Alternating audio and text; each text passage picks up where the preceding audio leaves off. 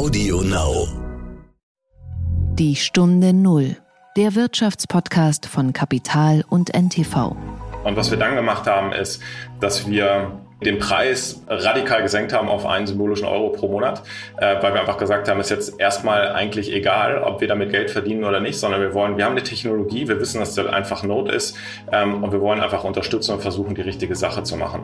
Sie kennen das ja auch selber, wenn Sie durch die Stadt gehen. Diese Menschen aus den Kleinstunternehmen, die haben zwei Sachen. Erstens, die sind immer mit Leib und Seele dabei. Und das Zweite ist, denen ist die Kundenbeziehung extrem wichtig. Die gehen auch die extra Meile. Ja? Und wenn wir diesen Sektor nicht wirklich anfangen, mal richtig zu sehen und zu unterstützen, so wie wir das bei den Großen schon tun, dann habe ich echt einfach Angst, dass uns da was ganz Starkes verloren geht. Und eigentlich noch viel schlimmer, dass wir den Sektor übersehen, was daraus werden könnte. Das zeigt, finde ich, auch den Weg auf von digital ist halt da, das wird bleiben, es wird sich verstärken. Und das heißt also, diejenigen, die den Schritt noch nicht gemacht haben, irgendwann wird der Punkt kommen, wo ich glaube, dass es notwendig ist, den Schritt zu machen. Und auch andersrum gesprochen, da sind halt so viele Möglichkeiten da draußen, die man halt einfach effektiv nutzen kann. Das heißt, ich glaube, wenn man es nicht macht, verpasst man auch eine Chance. Herzlich willkommen zu einer neuen Folge von Die Stunde Null. Wir sind Tanit Koch und Horst von Butler. Schön, dass Sie uns wieder zuhören. Wir schauen heute auf ein besonderes Unternehmen. In dieser Pandemie hat sich ja vieles ins Netz verlagert, soweit so bekannt. Und damit sind auch zahlreiche Online-Shops entstanden. Jeder Bäcker oder Second-Hand-Laden brauchte plötzlich einen Webshop oder zumindest einen Auftritt im Netz. Und da gibt es ein Unternehmen, das einem so etwas herstellt, und zwar als Baukastenprinzip, und zwar Jimdo aus Hamburg. Das ist ganz lustig. Ich habe Jimdo vor Jahren mal in den Büros in San Francisco besucht, die sie damals schon aufgemacht hatten. Denn die haben auch schon vor Jahren verstanden, dass es super sinnvoll ist, auch als deutsches Start-up direkt in die USA zu gehen. Und du hast jetzt mit Matthias Henze gesprochen, dem Mitgründer und Geschäftsführer von Jimdo, die als Dienstleistung auch ein ganz guter Gradmesser sind, wie es diesen ganz kleinen Unternehmen eigentlich geht. Denn mit Jimdo kann sich jeder mit ein paar Klicks eine Website oder einen Online-Shop gestalten, ohne irgendeine Ahnung von HTML, Python oder anderen Programmiersprachen zu haben. Und Jimdo hat sich bei kleinen Unternehmen besonders beliebt gemacht in der Krise, denn man konnte dort seine Website für 1 Euro pro Monat eröffnen, als Unterstützung sozusagen während des Lockdowns. Und da gibt es jetzt viele schöne kleine Case-Studies, zum Beispiel von Hutmachern aus der Schweiz oder einem Schreiner aus Bremen. Und mit Matthias Henze haben wir über diese ganzen kleinen Fälle gesprochen, aber auch über die Resilienz des eigenen Unternehmens, denn Jimdo hat selbst einige tiefe und auch lehrreiche Krisen schon durchlebt. Der Gedanke zum Tag. Tanit, wir müssen heute, glaube ich, doch nochmal über Boris Palmer reden. Wir hatten ihn ja gerade erst hier im Podcast mit seinem Tübinger Modell. Ich zögere ja etwas, damit ich nicht meinen Job verliere, denn das wäre ja so ein bisschen so die Kausalkette in dem ganzen Fall. Jens Lehmann hat was gesagt und seinen Job als Moderator verloren. Dann hat Dennis Aogo etwas gesagt und auch seinen Job verloren. Und Boris Palmer hat nun etwas über Dennis Aogo gepostet und soll nun von den Grünen aus der Partei ausgeschlossen werden. Und in dieser Logik kann man ja eigentlich jetzt nur verlieren, wenn man jetzt auch noch etwas über Boris Palmer sagt, oder? Och, ich glaube, das schaffen wir schon. Und die Beispiele, die du genannt hast, sind ja für sich genommen alle ganz, ganz unterschiedlich. Und da würde ich sagen, der von Jens Lehmann, diese versehentlich an Aogo versendete WhatsApp-Nachricht, die aber inhaltlich einfach ganz, ganz fürchterlich ist, mit dem Begriff Quotenschwarzer, die sticht da besonders hervor. Bei Boris Palmer, ja, ich verstehe es nicht ganz. Einerseits liebt er die Provokation, das ist nun offensichtlich. Andererseits ist er eigentlich zu intelligent und auch zu sprachgewandt, um immer wieder Missverständlichkeiten aufkommen zu lassen. Ja, ich nehme ihm ab, dass er das natürlich so nicht gemeint hat. Auf der anderen Seite ist die Wortwahl, die ich hier nicht wiederholen werde, eine, die sich, finde ich, für einen Bürgermeister auch nicht gehört, auch wenn man jemand anderen zitiert oder angeblich zitiert. Und er schafft es halt immer wieder, dass am Ende nicht über das Thema, worum es ihm geht, diskutiert wird, sondern am Ende über ihn. Und das kann ja eigentlich nicht Sinn und Zweck des Ganzen sein. Zumal dieser Post, auf den er sich bezogen hatte, irgendwie, der ging ja auch so ein bisschen durchs Netz. Und ich finde, man hat eigentlich sofort gesehen, dass das nur ein Fake sein kann. Also von dieser fiktiven Nutzerin, die etwas über Dennis Aogo gesagt hat.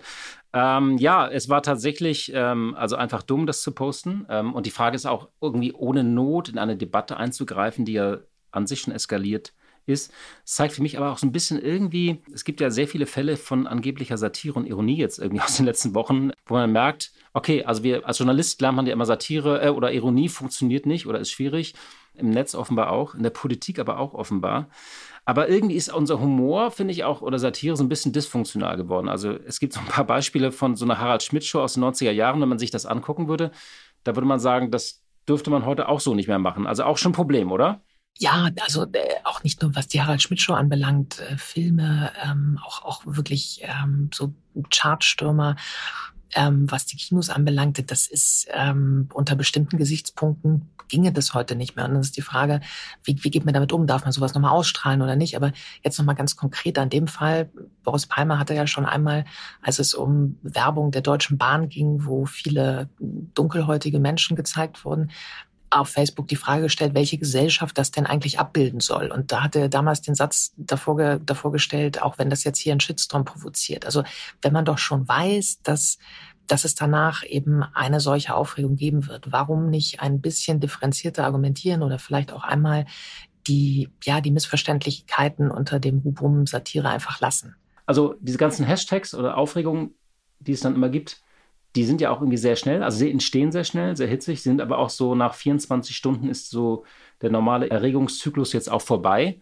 Das ist ja nicht so wie vor ein paar Jahren noch, wo man dann irgendwie so einmal im Quartal so einen missglückten Hitler-Vergleich hatte und dann wurde wochenlang so eine Debatte geführt, wo sich dann auch irgendwann alle Intellektuellen so in jedem Feuilleton einmal einmischen mussten. Das ist ja, geht ja alles sehr schnell. Und was ich finde auch noch hinzukommt, ist, also nach so einer Entgleisung und das, was Boris Palmer gemacht hat, das war einfach dumm und es war auch unnötig. Aber trotzdem eine Entschuldigung oder Distanzierung oder ein Widerruf reicht ja oft nicht mehr. Und was mir so ein bisschen auch Sorge bereitet, und das haben wir neulich auch so bei diesen Tatortkommissaren erlebt, da soll ja auch immer so einhergehen, so eine berufliche Kaltstellung bis hin zu teilweise so existenziellen Bedrohungen. Das gilt jetzt nicht im Fall von Boris Palmer, auch nicht im Fall von Jens Lehmann. Die Fälle kann man alle nicht vergleichen. Aber es geht nicht nur darum, dass sich jemand entschuldigt, sondern dem soll Schaden zugefügt worden. Das ist so eine gewisse Unerbittlichkeit, die da in dieser ganzen Sache auch mit so ein bisschen drin ist. Mit der Unerbittlichkeit, da gebe ich dir völlig recht. Ich weiß nicht, ob das jetzt im Fall Palmer auch so schnell vorübergehen wird wie in vielen anderen Fällen, weil das Parteiausschlussverfahren ja irgendwie jetzt eingeleitet ist und das kann ein paar Monate dauern und dann ist auch noch Wahlkampf.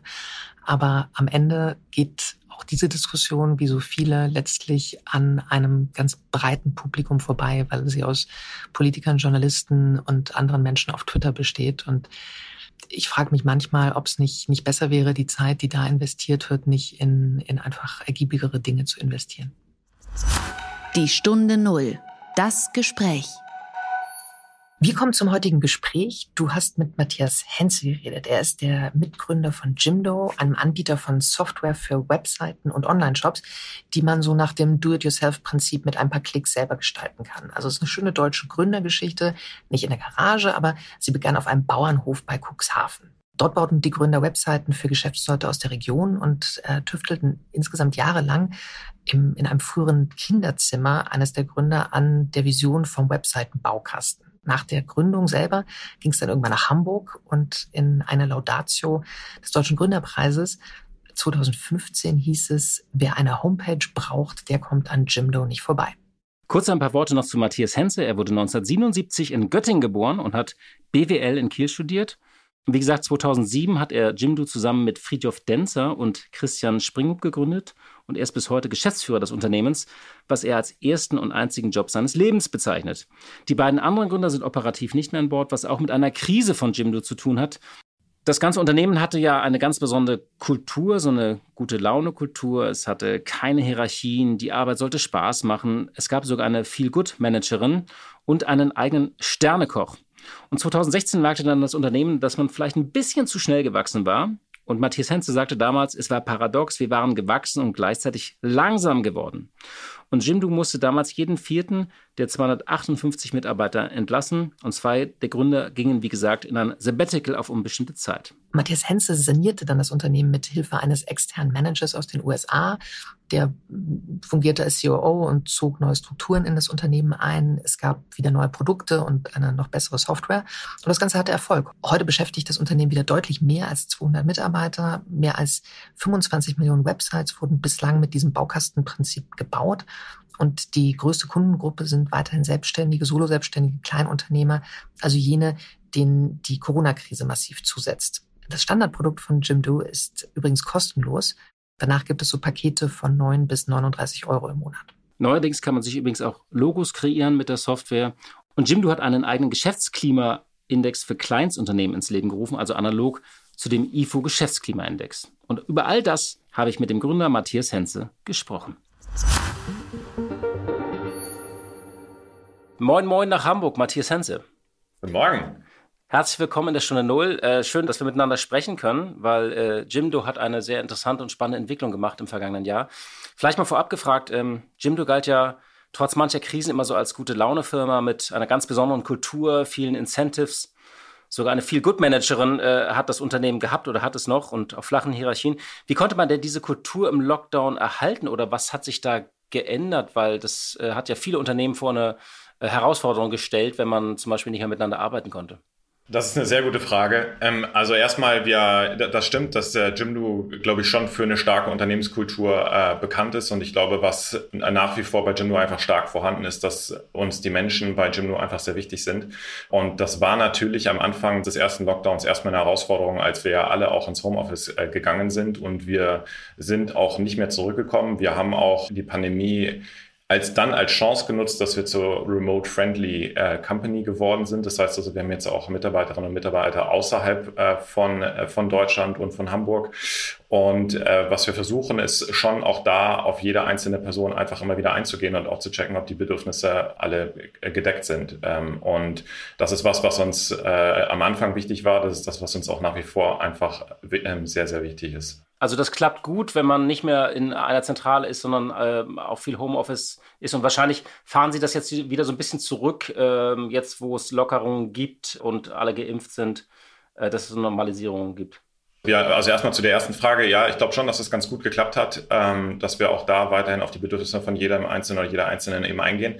Und wie wir weitermachen, wissen wir ehrlich gesagt noch nicht 100%. Also wir werden definitiv remote-friendly bleiben. Wir haben eben, wie gesagt, Mitarbeiterinnen und Mitarbeiter jetzt auch außerhalb von Deutschland. Wir werden das Hamburger Büro wieder aufmachen, aber ich glaube, es wird einfach anders funktionieren, weil einfach wichtig ist, dass die Leute, die nicht in Hamburg sind, keine Nachteile haben werden. Das heißt also, und da haben wir haben jetzt die Zeit genutzt, in so ein Handbook für uns zu erstellen, wie wir uns das vorstellen, wie es dann danach eben auch weitergeht, damit die Zusammenarbeit auch dann einfach wirklich gut funktionieren kann. Und da mache ich mir ehrlich gesagt nicht so richtig viele Sorgen drum, weil ich glaube, das, was Jimdo halt wirklich zusammenhält, ist, dass wir die kleinsten Unternehmen effektiv unterstützen wollen, weil wir denken, dass die gerade durch die Pandemie, aber auch in Zukunft einfach eine schwere Rolle haben und es ist nun mal das Rückgrat von ganz vielen oder von der Wirtschaft in Deutschland, aber halt auch in vielen anderen Ländern und da haben wir einfach viel Arbeit vor uns. Genau, auf den Boom der Webshops kommen wir gleich. Da ist ja Jimdo auch so ein schöner Seismograph. Vielleicht vorab nochmal die Frage, viele Unternehmen hatten im vergangenen Jahr ganz unterschiedliche Herausforderungen. Homeoffice haben wir gesprochen, aber einige mussten einen Ansturm bewältigen, andere mussten sich umstellen oder Produkte sich umstellen. Andere haben so ein bisschen einen Hausputz gemacht und auch ein bisschen aufgeräumt oder Sachen mal getan, die man lange mal machen wollte oder neue Produkte eingeführt. Was war bei Ihnen prägend im vergangenen Jahr? Ganz unterschiedliche, also ein Sammelsurium von dem, was Sie gerade erzählt haben. Also als erstes, als der erste Lockdown losging, war das allererste, oder was wir gesehen haben, ist, dass unsere Kernkunden, die kleinsten Unternehmen, unglaublich stark betroffen sind. Und das haben wir dann ja auch gesehen. Wir haben aber auch gesehen, dass die Produkte, die wir haben, wie zum Beispiel ein sehr einfach zu erstellender Online-Shop, eine erhöhte Nachfrage gehabt haben, ja, weil die Leute natürlich gesucht haben, wie kann ich jetzt noch Umsatz machen und da war online natürlich der Kanal. Und wir haben zum Beispiel gesehen, dass ein Bäcker über Nacht einen temporären Online-Shop eingerichtet, wo er alle seine Brötchen und Brote hochgeladen hat und dann gesagt hat, hier, bis abends 22 Uhr könnt ihr bestellen und bezahlen über PayPal, bis morgens um 8 steht die Brötchentüte vor der Tür. Und das war natürlich total cool zu sehen, dass unsere Technologie dass wir ein Produkt hatten, was offensichtlich den Menschen an der Stelle einfach hilft. Und was wir dann gemacht haben, ist, dass wir den Preis radikal gesenkt haben auf einen symbolischen Euro pro Monat, weil wir einfach gesagt haben, ist jetzt erstmal eigentlich egal, ob wir damit Geld verdienen oder nicht, sondern wir haben eine Technologie, wir wissen, dass das einfach Not ist und wir wollen einfach unterstützen und versuchen, die richtige Sache zu machen. Und das hat dann tatsächlich dazu geführt, dass wir einen sehr starken Ansturm hatten von Neukunden, weil das tatsächlich da einfach Hilfe gebracht hat. Können Sie das beziffern, wie viele das waren? Also wie viele Neukunden? Es war im fünfstelligen Bereich. Also es war so viel, dass wir alle nur noch Support gemacht haben, weil halt auch einfach viele Fragen da waren und die Leute einfach Hilfe brauchten. Ja? Und auch das war eine coole Erfahrung, dass alle im Unternehmen wirklich mitgeholfen haben, Supportanfragen zu beantworten, weil halt ganz klar war, da draußen ist gerade ein ganz großer Bedarf, da brauchen die Menschen einfach Hilfe und da wollen wir auch so gut wie wir können eben einfach wirklich helfen.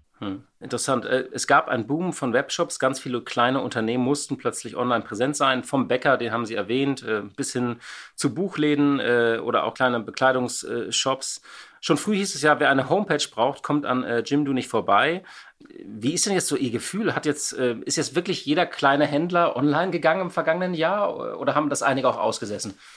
Nee, also es haben nicht alle gemacht. Ich glaube, was es gemacht hat, die Leute, die halt schon lange damit geliebäugelt haben, ob sie das jetzt machen, die haben losgelegt. Es gibt einfach noch eine ganze Reihe von oder potenziellen Kundinnen und Kunden, die es noch nicht gemacht haben. Und ich glaube auch, dass zum Beispiel, dass insgesamt der Trend zu, dass Webseiten oder eben Online-Shops oder dass das Geschäft eigentlich online transaktionaler wird, das ist ein Trend, der sich einfach noch sehr, sehr viel verstärken wird. Auch zum Beispiel von Leuten, die eher Dienstleistungen anbieten. Ja, also ich habe mit einem Coach gesprochen, der halt normalerweise Coachings anbietet, der jetzt halt auch einen Shop eröffnet hat, wo er noch Literatur dazu verkauft, um einfach noch gar nicht so sehr, um noch so viel mehr Geld zu verdienen, aber um auch einfach insgesamt ein besseres Serviceangebot zu haben. Das sind, glaube ich, alles Trends, die sich in den nächsten Jahren noch sehr viel stärker durchsetzen werden, wo ich auch glaube, dass die Webseite oder eben auch tatsächlich das Geld über Online-Shops oder andere Online-Dienstleistungen fließen wird, sich noch sehr viel stärker verstärken wird.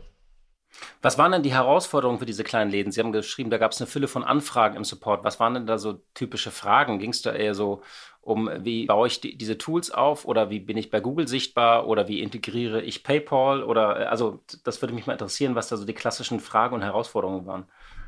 Genau die Fragen, die Sie gerade genannt haben, sind so typische Fragen, die es dann gibt. Es sind aber manchmal auch so, ich weiß gar nicht jetzt so, wie soll ich die Webseite dann eigentlich aufbauen? Auch solche Fragen kriegen wir.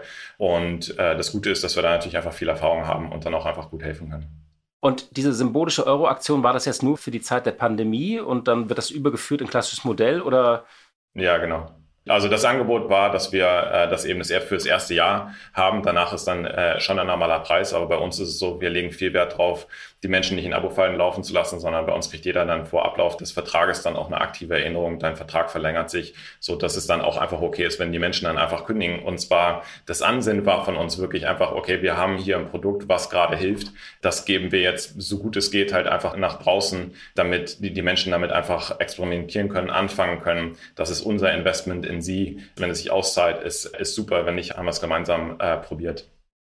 Und ging denn sozusagen die Nachfrage nach neuen Webshops, verhielt sich das so parallel zur Pandemie? Also gab es dann auch eine zweite Welle nochmal und eine Verlängerung im Lockdown? Ja, genau. Es war sehr parallel zu den Lockdowns. Das kann man schon sagen. Also bei den Online-Shops, bei den Websites ist es nicht so. Da war auch eine erhöhte Nachfrage da, aber nicht so, die Ausschläge waren nicht so stark wie bei den Online-Shops.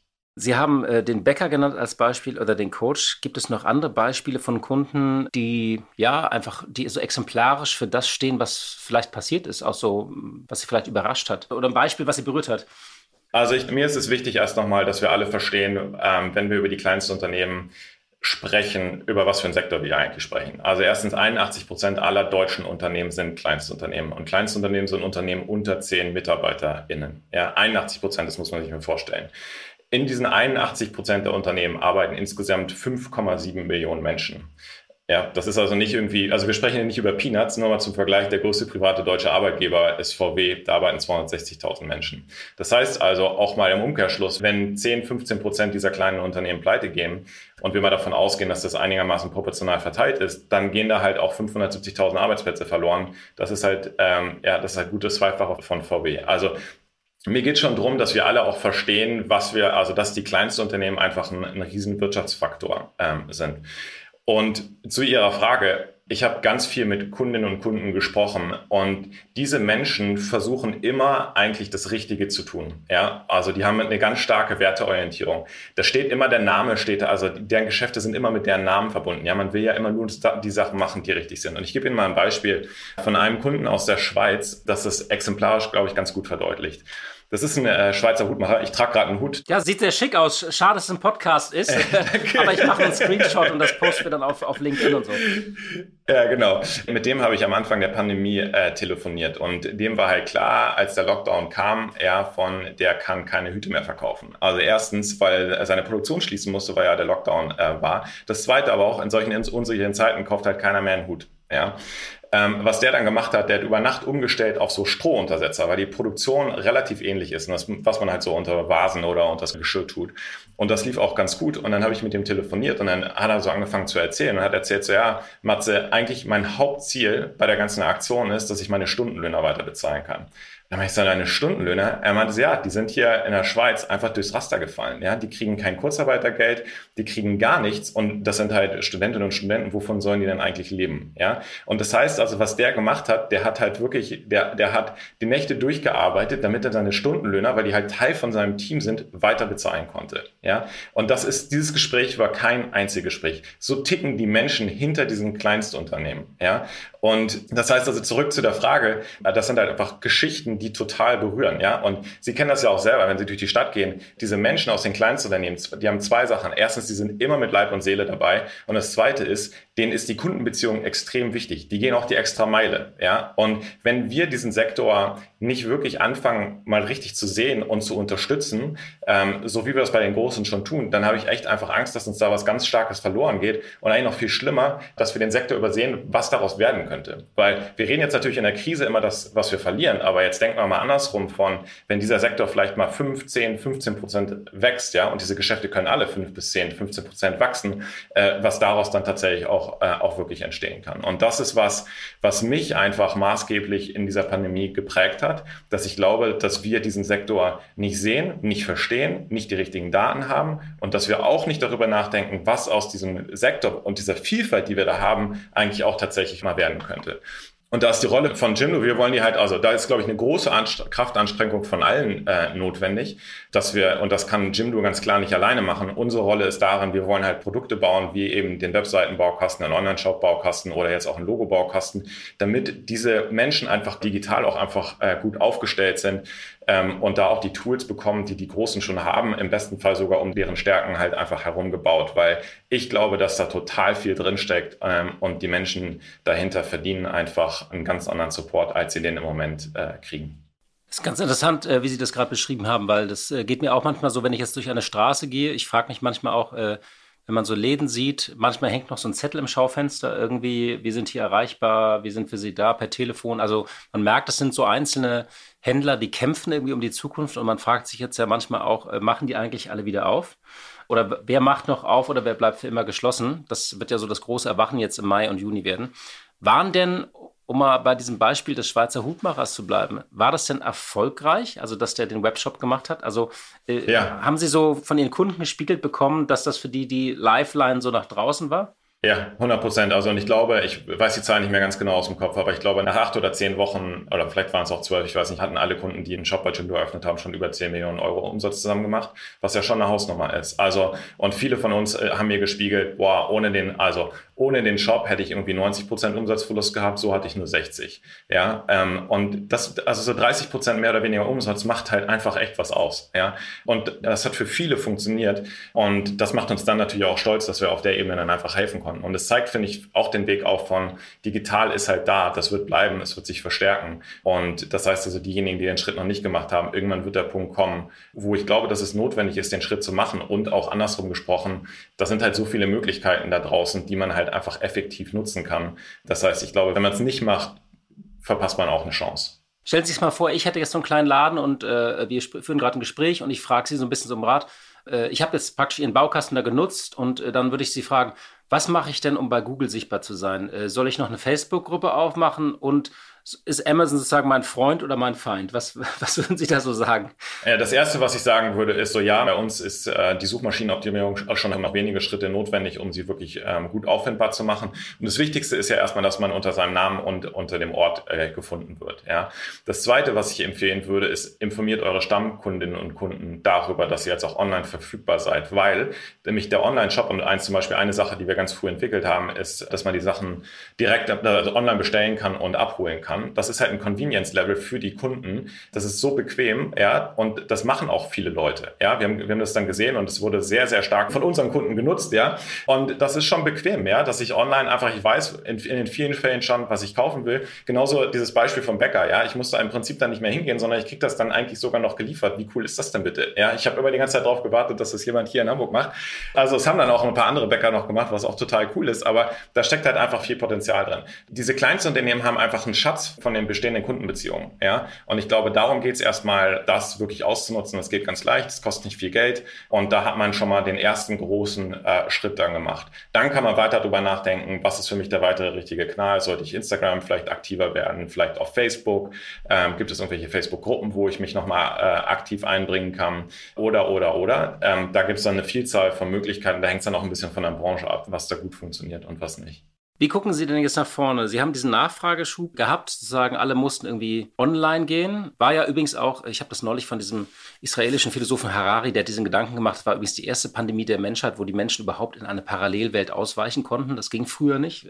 Auf den Gedanken bin ich nie gekommen. Also wir konnten in diese virtuelle Welt ausweichen. Ja, das muss man sich mal klar machen. Das ging bei der spanischen Grippe oder der Pest nicht. Da konnte man nur in den Lockdown oder die Stadt abriegeln. Aber wir konnten ja tatsächlich in eine virtuelle Welt ausweichen. Und die hat uns so ein bisschen am Leben erhalten. Wie viel bleibt davon jetzt, wenn die Läden wieder öffnen? Glauben Sie, die behalten ihre Webshops oder also, dass man diese beiden Kanäle auch offen hält? Was hören Sie da auch von Ihren Kunden? Also klar, die freuen sich, wieder aufmachen zu können.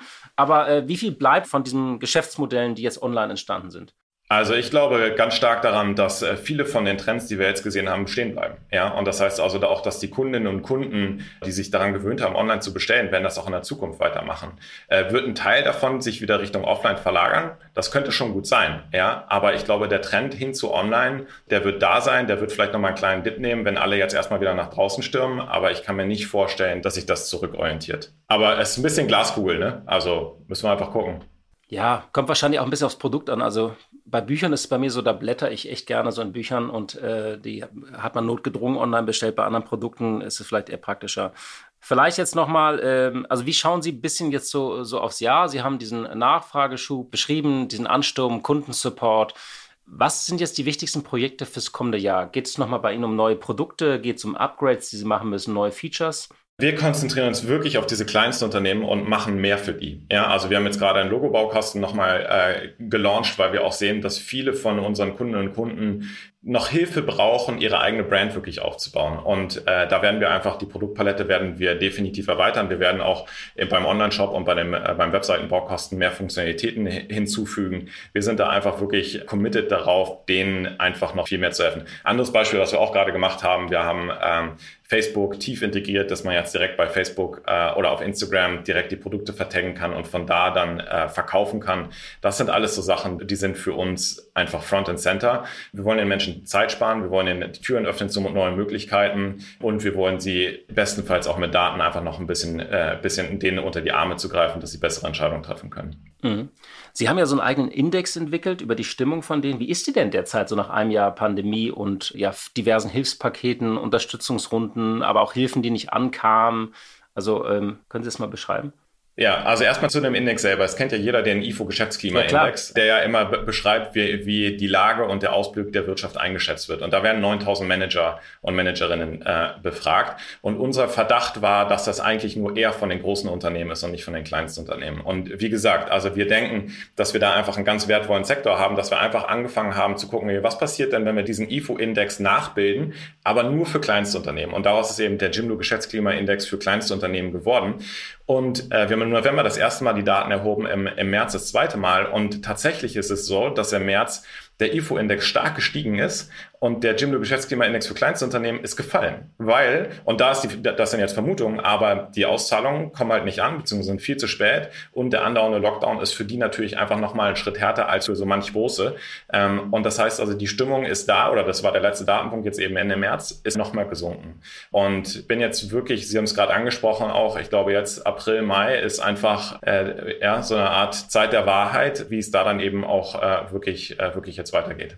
Vielleicht nochmal, so wir kommen gegen Ende unseres Gespräches schon auf Ihr eigenes Unternehmen. Bei vielen Unternehmen ging es ja auch um das Thema Resilienz und Ihr Unternehmen hat ja schon einige Krisen durchstanden. Sie waren erst stark gewachsen, da gab es 2015, 2016 tatsächlich diese Wachstumsschmerzen, wo es einen harten Schnitt gab. Jeder vierte Mitarbeiter musste entlassen werden, die Gründer haben sich in Teilen verabschiedet. Das war sehr schmerzhaft. Sie haben da auch in einigen Interviews schon drüber gesprochen, dass das notwendig war, aber sehr schmerzhaft.